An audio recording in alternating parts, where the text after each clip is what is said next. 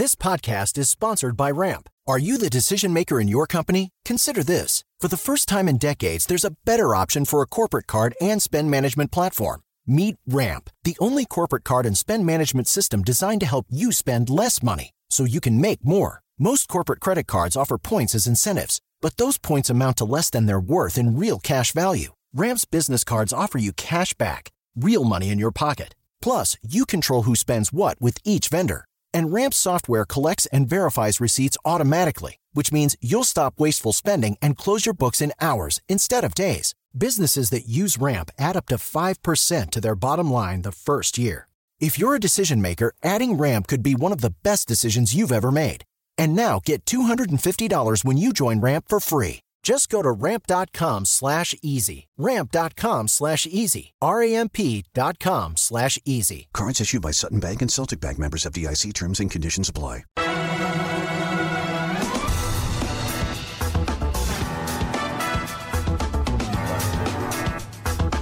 Conselho de CEO com Carlos Sambrana. Olá, sejam bem-vindas e bem-vindos ao Conselho de CEO, o programa que está estreando agora em todas as plataformas da Jovem Pan, no rádio e também no aplicativo Panflix. Aqui no Conselho de CEO, vamos receber semanalmente as principais lideranças empresariais do Brasil para um bate-papo sobre empreendedorismo, gestão, carreira, negócios e, claro, escutar os seus conselhos. Neste primeiro programa, eu recebo um dos principais empresários do Brasil, uma lenda, principalmente no setor de varejo. O nosso convidado de hoje é Abílio Diniz. Abílio Diniz é um dos empresários mais influentes do Brasil. Ao lado de seu pai, Valentim dos Santos Diniz, construiu um dos maiores grupos varejistas do país, o Pão de Açúcar. Em 2013, vendeu a empresa e passou a se dedicar à Península Participações, que administra a fortuna da família, avaliada em 3,7 bilhões de dólares. Abílio é presidente do conselho da empresa, que tem participações relevantes em companhias como Carrefour, BRF, Wine.com, entre outros investimentos. É também membro do Conselho Global do Carrefour. Sempre foi e continua sendo ouvido por todos os presidentes do Brasil desde a redemocratização. Sua opinião tem peso nos rumos econômicos do país e ele sabe disso. Aos 83 anos, São Paulino fervoroso, pai de seis filhos, se tornou autor de livros e incentivador de uma vida saudável. Desde a juventude e até hoje, pratica no mínimo duas horas de exercício por dia. E a gente já está aqui com o convidado, com o Abílio Diniz. Abílio, um prazer recebê-lo no Conselho de CEO. Prazer é meu de estar aqui com você, ah, de estarmos conversando. É uma alegria estar contigo aqui. Obrigado. Abílio, eu começo te perguntando o seguinte: antes dessa pandemia começar, você estava vivendo fora do Brasil, estava vivendo nos Estados Unidos. É, você voltou para o Brasil um pouquinho, logo, um pouquinho depois de que essa pandemia começou é, e passou a ser uma voz muito ativa, falando sobre os problemas que o país está enfrentando e deve enfrentar, enfrentar e também é, comentando como que as pessoas têm de lidar com esse dia a dia de pandemia. É, você encara isso como uma missão é, de ajudar as pessoas e, e meio que funcionar como um, como um coach das pessoas? Olha, não encaro isso como uma, como uma, uma, uma missão, mas encaro isso como um propósito. Eu tenho um propósito muito claro na minha vida. Né? A primeira coisa, eu quero ser feliz. Eu sempre procuro ser feliz em tudo aquilo que eu faço na vida. Segundo, eu quero aprender e compartilhar. Esse é o meu propósito. Eu quero aprender, aprender sempre o mais que eu puder uh, e compartilhar, compartilhar com as pessoas, uh, realmente dividir, passar coisas que têm acontecido na minha vida, meus erros, meus aceitos, acertos, para que as pessoas possam uh, ponderar um pouco sobre isso, pensar um pouco sobre as coisas que eu, que eu já vivi e aí escolher seus caminhos, escolher seus caminhos para andar para frente. Uh, é verdade, eu passei uh, um bom tempo nos Estados Unidos, até o, o final de janeiro desse ano. O, coloquei minhas crianças na escola, tenho, você sabe que eu tenho, tenho uma, minha filha mais velha tem 59, meu pequenininho tem 10. Então eu tenho duas, dois filhos pequenos, a Rafaela com 14 e o, Miguel com 10. Coloquei eles na escola lá nos Estados Unidos e fiquei um certo tempo ah, com o meu amigo Bill Yuri, ah, que me ajudou aí ah, em grandes negócios, ah, que é um professor de Harvard, como ele faz. De vez em quando é, é interessante você ir para o balcão e ficar do balcão e assistir um pouco o que está se passando no palco e na plateia. Então foi interessante passar esse, esse, esse período lá. Eu trabalho muito na França, uh, viajo muito para lá toda hora, sou uh, um investidor importante do, do Carrefour Global, sou membro do Conselho de Administração, e, mas fiquei esse período olhando e observando assim fora do Brasil. Voltei para cá, voltei para cá no final, finalzinho de, de janeiro, começo de fevereiro. Em seguida, no mês de março, começou ah, essa pandemia, começou essa crise. Eu tinha acabado de voltar da França, estive na França no dia 12 de março, ah, no dia 13 à noite a França fechou. E aí enfrento aqui um mundo um tanto quanto diferente de tudo aquilo que eu tinha vivido, não exatamente em termos de trabalho, porque eu trabalhando nos Estados Unidos, eu trabalhava muito e normalmente, assim como nós estamos falando aqui por vídeo. Uh, instalei lá um sistema de vídeo uh, bastante confortável, com bom som, uh, e trabalhava muito por vídeo, com o Brasil. Tanto que eu, durante todo o tempo que eu estive lá, eu não voltei para o Brasil, eu só fui para a França. Na França, sempre é melhor é fazer as coisas pessoalmente. Eles agora estão descobrindo, estão descobrindo o Zoom, tá? estão fazendo reuniões por Zoom, está uh, tá um pouco diferente. Mas lá eles gostam das coisas todas presenciais. Cheguei aqui, eh, enfrentei essa, eh, eh, essa crise e vou dizer uma coisa, eu já passei por muitas crises na vida, por muitas situações difíceis e não há dúvida nenhuma que essa é a pior de todas que eu já vivi não tem, não tem comparação com outras crises, com a crise de 2008, 2009, 2008, quando quebrou, quebrou o Lehman Brothers, uh, foi uma crise violenta. Né? O mundo sentiu uma chacoalhada, mas foi uma crise financeira, uma crise financeira que se esparramou por toda a economia, uh, com, com, com, com uh, posições muito fortes de, de crise nos bancos, no sistema financeiro e no sistema imobiliário, e isso refletiu por toda a sociedade, por todos os países. Agora, tem uma coisa naquela altura que as pessoas não se dão conta agora. Nós tínhamos naquela altura, em 2008, 250 milhões de pessoas na web, conectadas à internet. Hoje nós temos quase 3 bilhões de pessoas conectadas. Está todo mundo, quer dizer, a par de tudo que acontece no mundo, né? com uma rapidez incrível. E assim como as boas notícias circulam rapidamente, as más também. Né? Então, nessa crise, a informação, e principalmente a informação de coisas ruins que estavam acontecendo, foi muito rápida e gerou um medo muito grande. As pessoas ficaram imediatamente com medo muito grande. Primeiro, no primeiro momento, é um negócio na China, lá não vai acontecer nada aqui, então é muito longe. De repente, quando o negócio começou, vindo para a Europa, ah, e começou a ameaça de vir, vir para o Brasil, começou os primeiros casos no Brasil, realmente se instalou o pânico. O medo foi muito grande e ainda é um medo muito grande. O medo de, uh, de se infectar, ficar doente, de morrer até, porque muitas pessoas estão morrendo, né?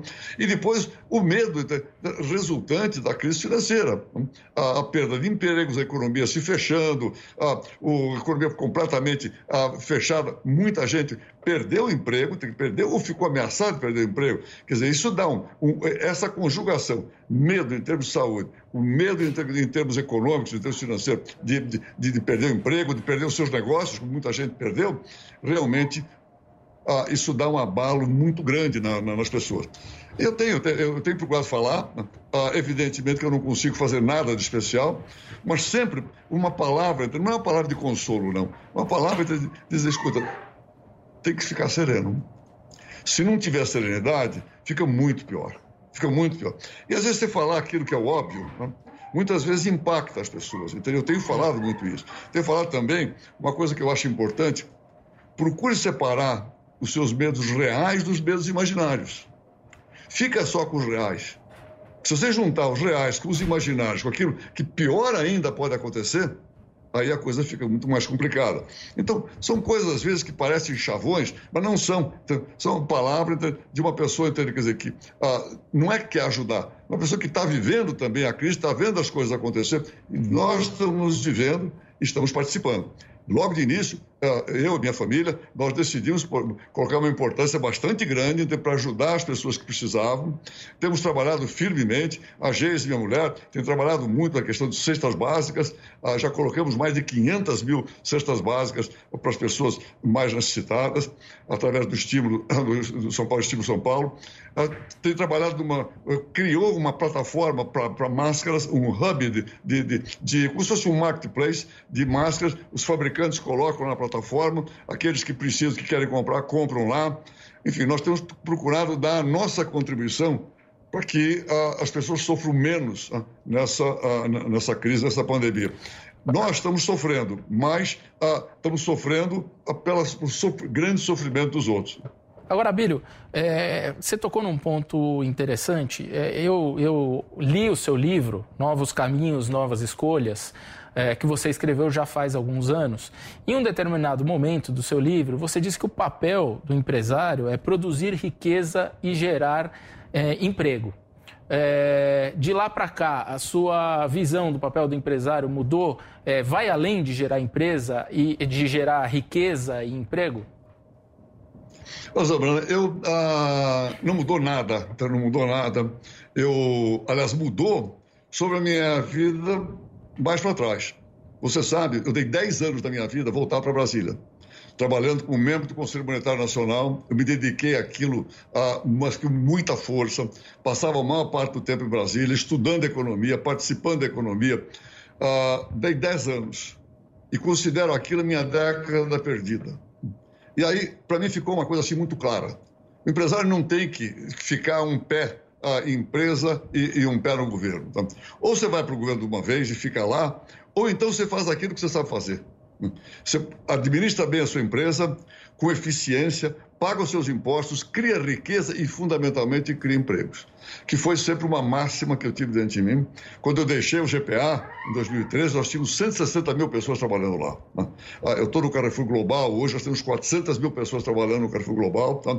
aqui no Brasil, 85 mil. Então, ah, eu, gosto de sentir que a gente está trabalhando para gerar emprego. Eu continuo achando que é a mesma coisa. Né? Mesma coisa administra bem as suas empresas, faz o melhor, faz as coisas com eficiência e produtividade e toca à frente, gera empregos. Deixa o governo com o governo. Isso não quer dizer que você não participe.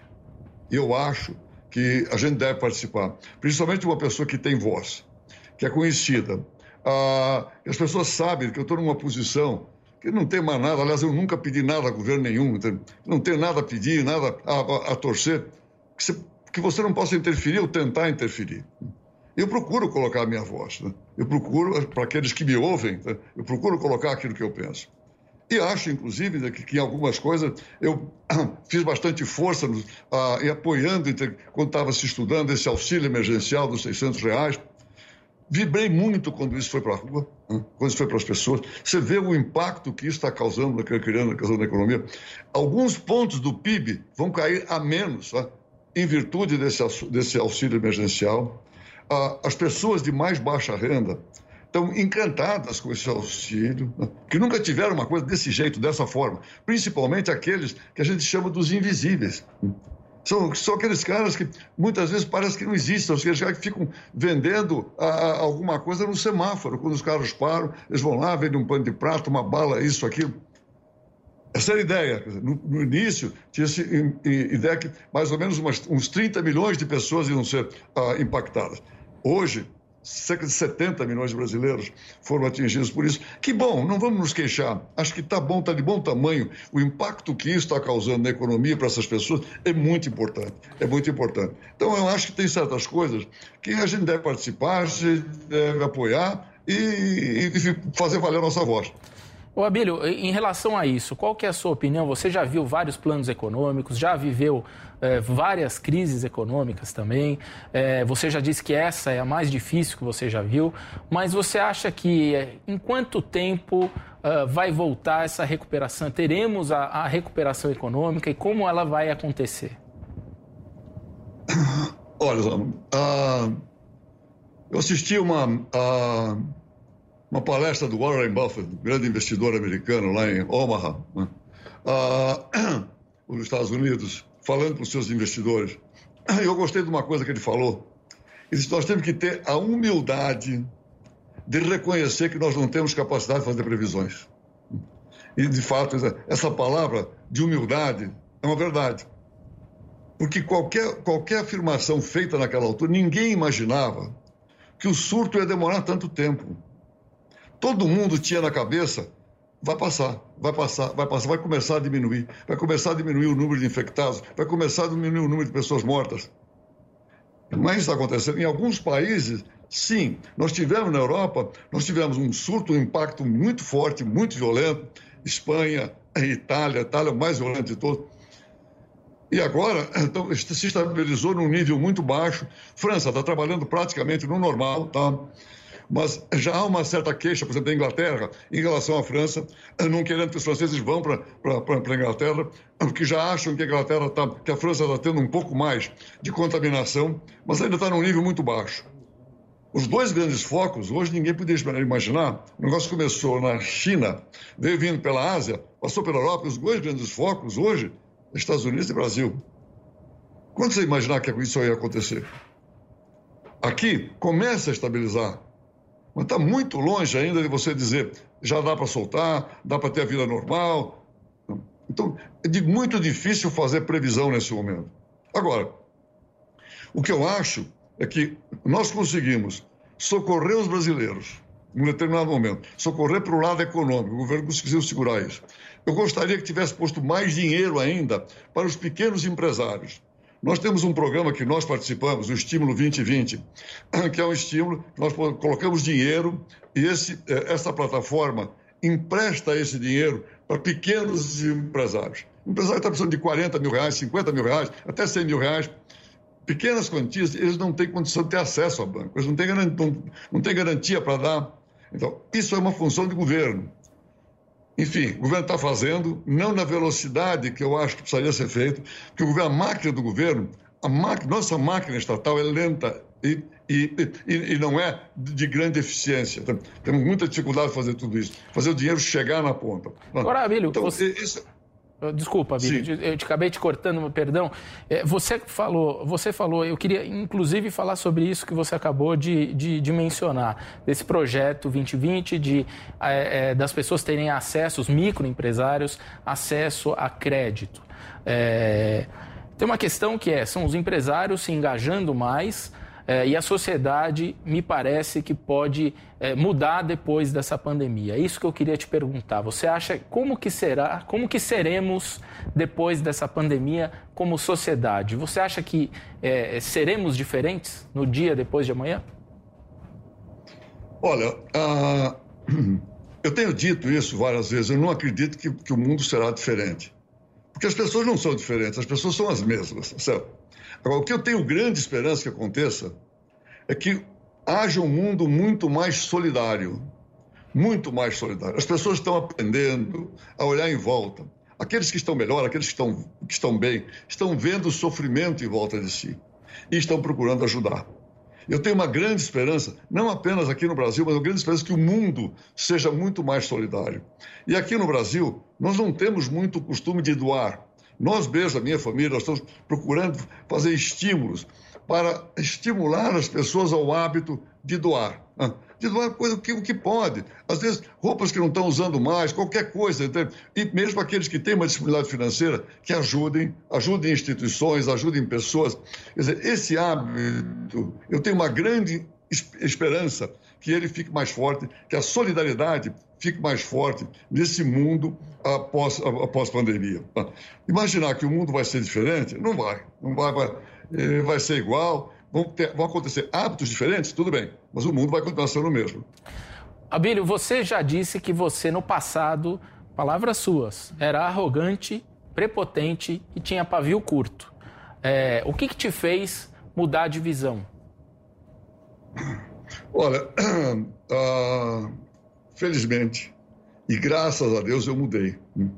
Eu sempre fui, uh, sempre fui uma pessoa uh, muito agressiva. Eu, eu fui introduzido ao esporte aprendendo a lutar. Eu era um menino baixinho, gordinho, de uma família humilde, o, e até 12 anos de idade ah, eu apanhava barbaridade na rua, no colégio, tudo mais. Eu aprendi, ah, fui introduzido ao esporte aprendendo a me defender.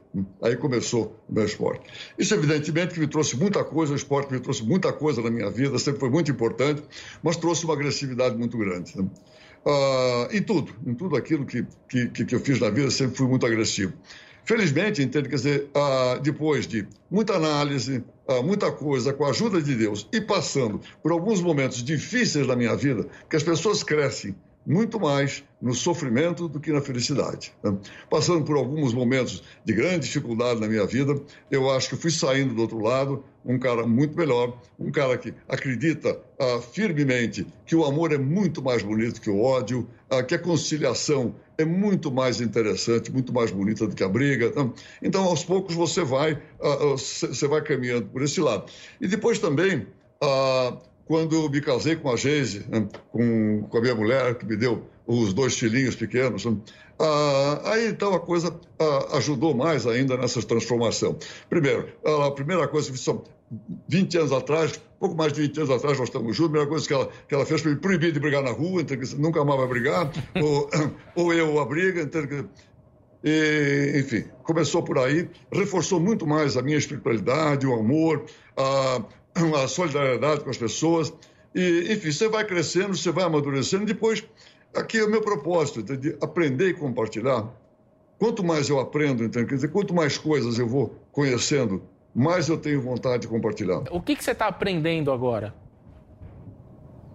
Olha, você ah, mais uma vez aprende tem, que ah, tem certas coisas que são imprevisíveis. E quanto imprevisível, você pode se prevenir. Né? Mas você não pode fazer muita coisa. Está uh, acontecendo muita coisa imprevisível uh, nessa pandemia, nesse, nesse surto, e isso é um, um aprendizado. Isso tem que você te, te leva a agir com mais serenidade, mas por outro lado com mais agilidade. Você tem que ter movimentos uh, tranquilos mas ao mesmo tempo rápidos em muitas coisas, tá? para poder realmente, tanto na parte ah, de, dos seus negócios, tá? você tem que agir rápido muitas vezes, o que, o que fazer, como no próprio contato, o que fazer com a sua família, com as pessoas que estão em volta, e mesmo, tá? mesmo na tarefa tá? que nós nos impusemos de ajudar. Não adianta então, você esperar então, quer dizer, muito tempo para ajudar as pessoas. Você ficar programando e projetando e, e planejando.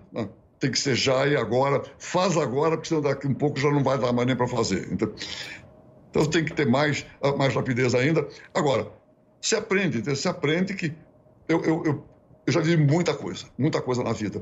E quando vem um surto desse, você diz, puxa vida, ainda tem coisa para aprender aqui. Falando de negócios, é, você depois que vendeu o Pão de Açúcar, o grupo Pão de Açúcar, para o grupo francês Casino, é, você começou a se dedicar à Península Participações, que é o veículo de investimento da sua família. É, você tem investimentos no Carrefour, na BRF, na Wine.com, entre outras empresas. É, qual é a tese de investimento da empresa, da Península? Que, como que vocês escolhem as empresas que vocês vão investir? Olha, uh, nós, uh, nós escolhemos empresa que nós achamos que nós podemos dar alguma contribuição. Né?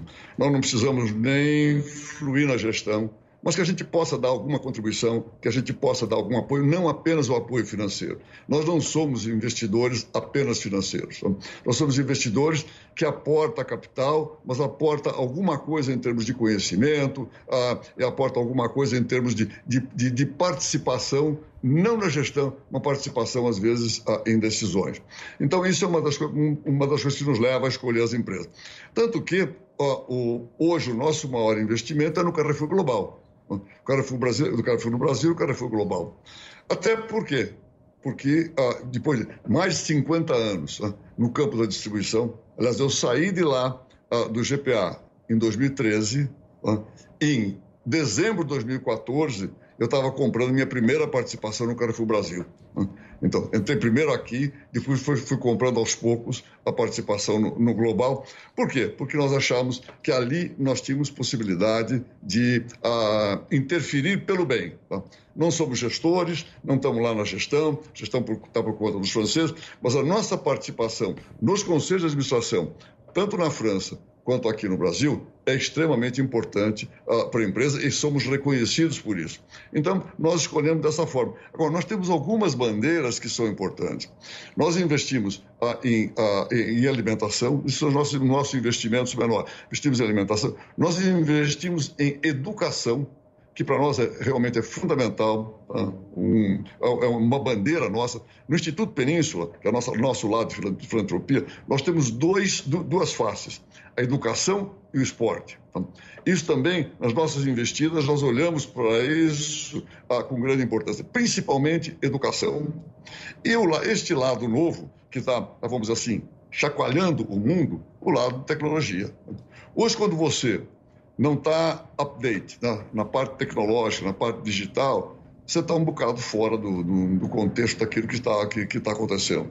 Então, nós olhamos muito para isso e temos algumas investidas que estão no setor de, de, tecnologia, que eu acho que é importante, não acho que isso seja uma bolha. A maneira como o mercado valoriza excessivamente a, a, a tecnologia pode ser que haja um ajuste para frente mas a tecnologia veio para ficar e é um mundo novo tá? que você tem que a, aprender a conviver com ele. Por exemplo, meus filhos pequenos, meu menino de 10 anos, ele lida com esse negócio aqui, computador, essas coisas, melhor que eu. Né? Mas tudo bem, a gente tem que se adaptar. Né? Se adaptar e, e, e vai para o gasto e coisa e tal. Mas essa geração que vem agora, está totalmente tecnológica. Não existe um outro mundo para lápis, papel, isso aí é acessório. Então, o negócio hoje é, é, é, é, o mundo digital e é online. Ainda mais agora que as escolas estão online. Né? Eles, estão, eles vieram de um aprendizado na escola eh, americana, lá nos Estados Unidos. Vieram para cá, ficaram um mês numa escola aqui em São Paulo, em seguida vieram para online. Eles estão no online o tempo inteiro. Então, esse, eh, esse avanço da tecnologia, você não pode ignorar, então você tem que estar sempre olhando para ele. Aliás, quais empresas de tecnologia vocês investem? Você pode olha, falar? Nós investimos, todas as empresas que nós estamos investindo, empresas de educação, por exemplo, Passeio Direto, Letros e coisa e tal, são empresas de tecnologia. Né? Uhum. São empresas que fazem a, a, educação através da tecnologia. Não necessariamente uma, empresa, necessariamente uma empresa que faça só tecnologia. Outra empresa que nós estamos investindo, ainda fechando, ainda, uma empresa do campo de distribuição, mas no campo de tecnologia também, que o fundamental, o básico é a tecnologia. Porque hoje, a, até o mercado classifica um pouco as coisas assim. Hum, a, as empresas de tecnologia e as empresas da velha economia. Tá? Hoje, aquilo que você não tem nada de, de, de tecnologia, é praticamente aquilo do, do, do, cimento e tijolo e tal, é um negócio assim meio, meio do passado. Pode ter, pode ter enorme valor, mas o mercado já olha assim como coisa do, do passado.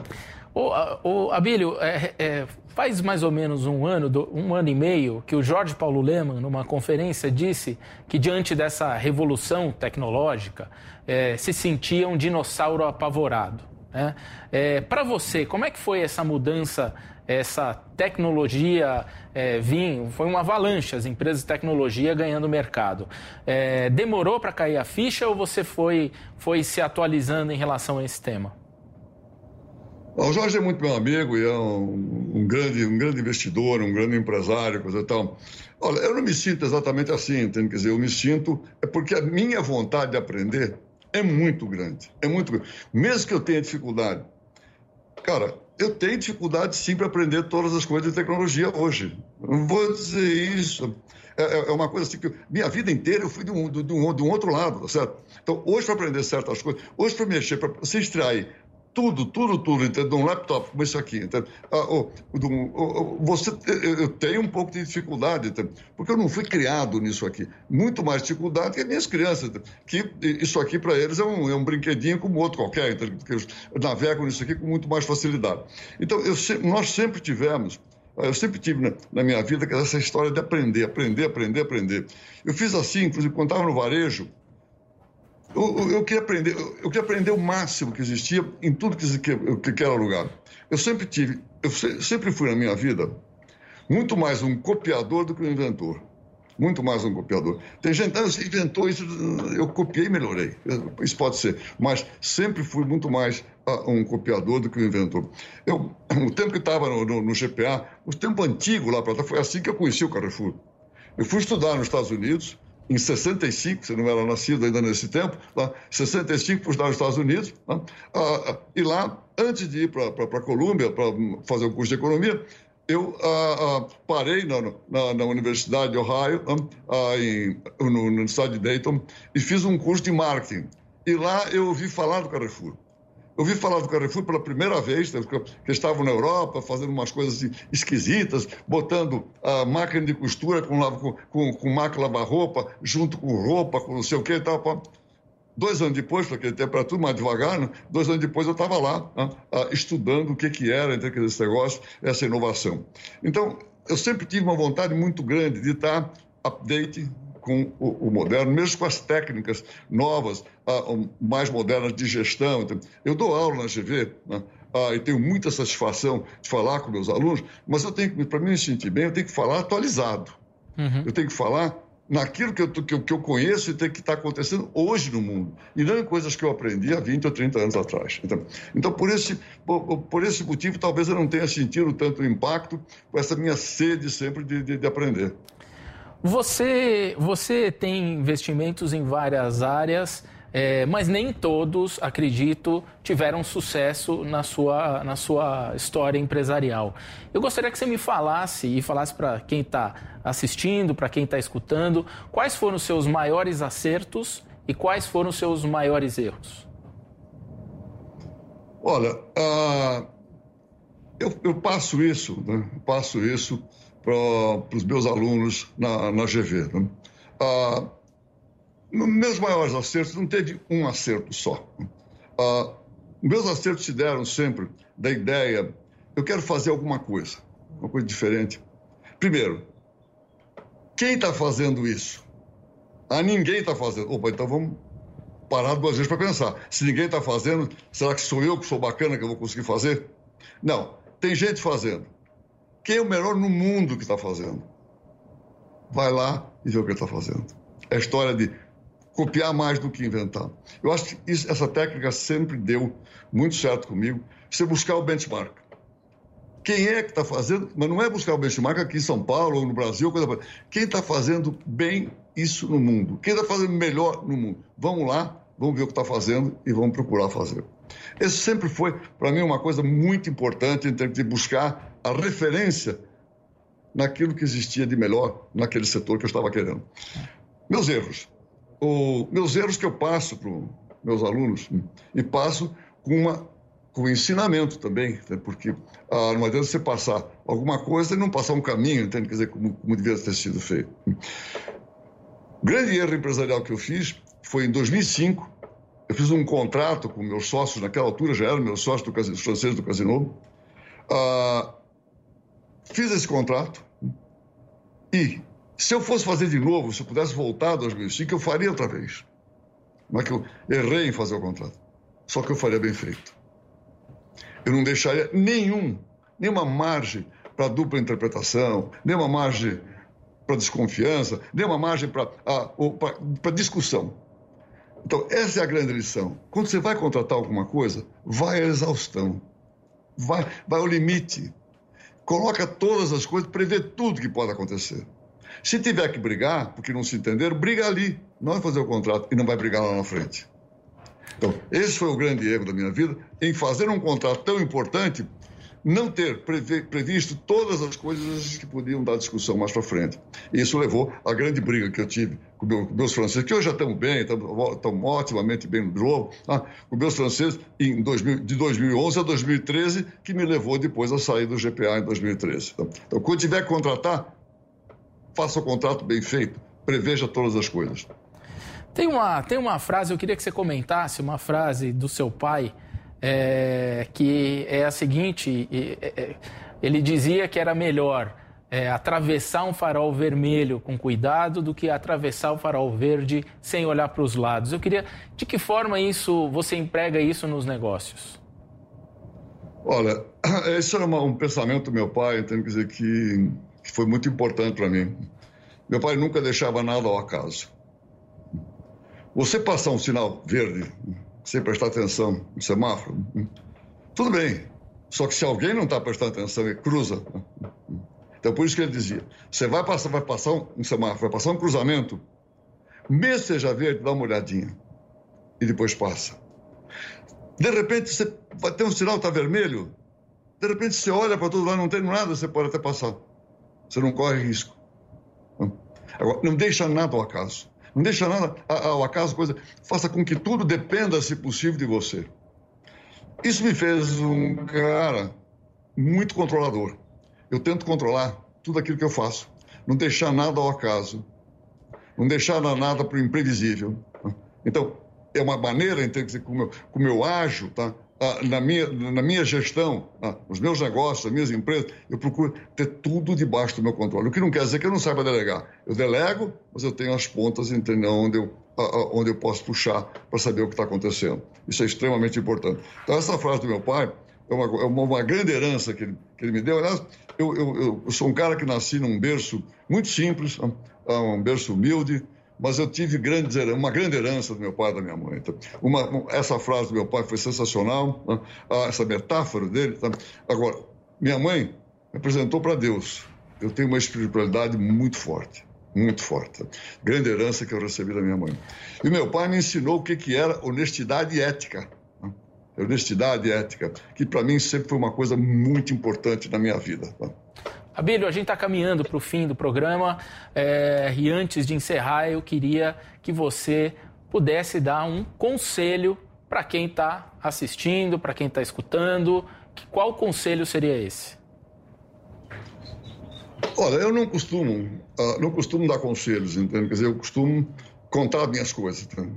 contar minhas ideias, contar meus pensamentos, tá? Uh, sei lá, o, como é que é o Abílio? O Abílio é um otimista eu acho muito melhor uh, ser otimista do que pessimista. Tá?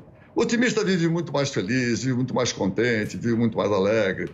O pessimista vive triste, o pessimista se irrita com os outros, o pessimista tem mau hálito, é um horror. Então, eu, eu acho que a gente tem que ter uma visão realista da vida, não é uma visão sonhadora, mas uma visão otimista então, de que as coisas vão acontecer pelo lado bem, de, de bom. Eu tenho uma coisa para mim é muito importante comigo, entende? que é a minha espiritualidade. Ah, muitas coisas eu entrego para Deus. Quando eu entrego para Ele, agora sempre digo o seguinte: eu já fiz a minha parte. Porque não pode entregar para Deus deixar que Ele vai fazer tudo. Então, eu já fiz a minha parte.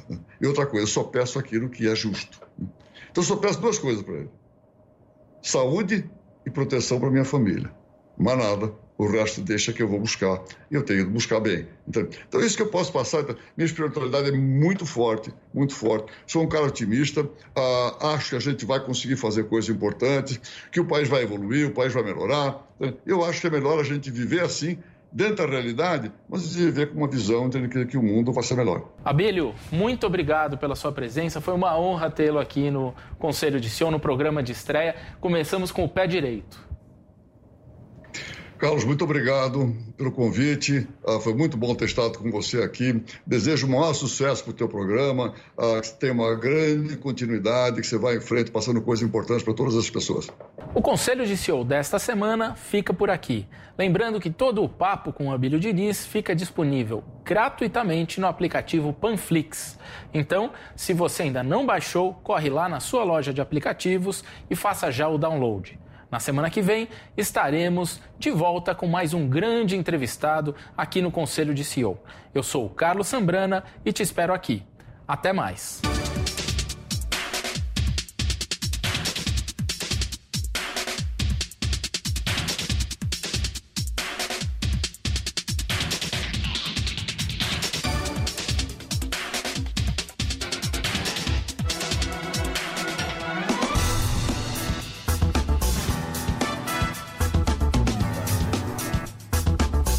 Conselho de CEO com Carlos Sambrana.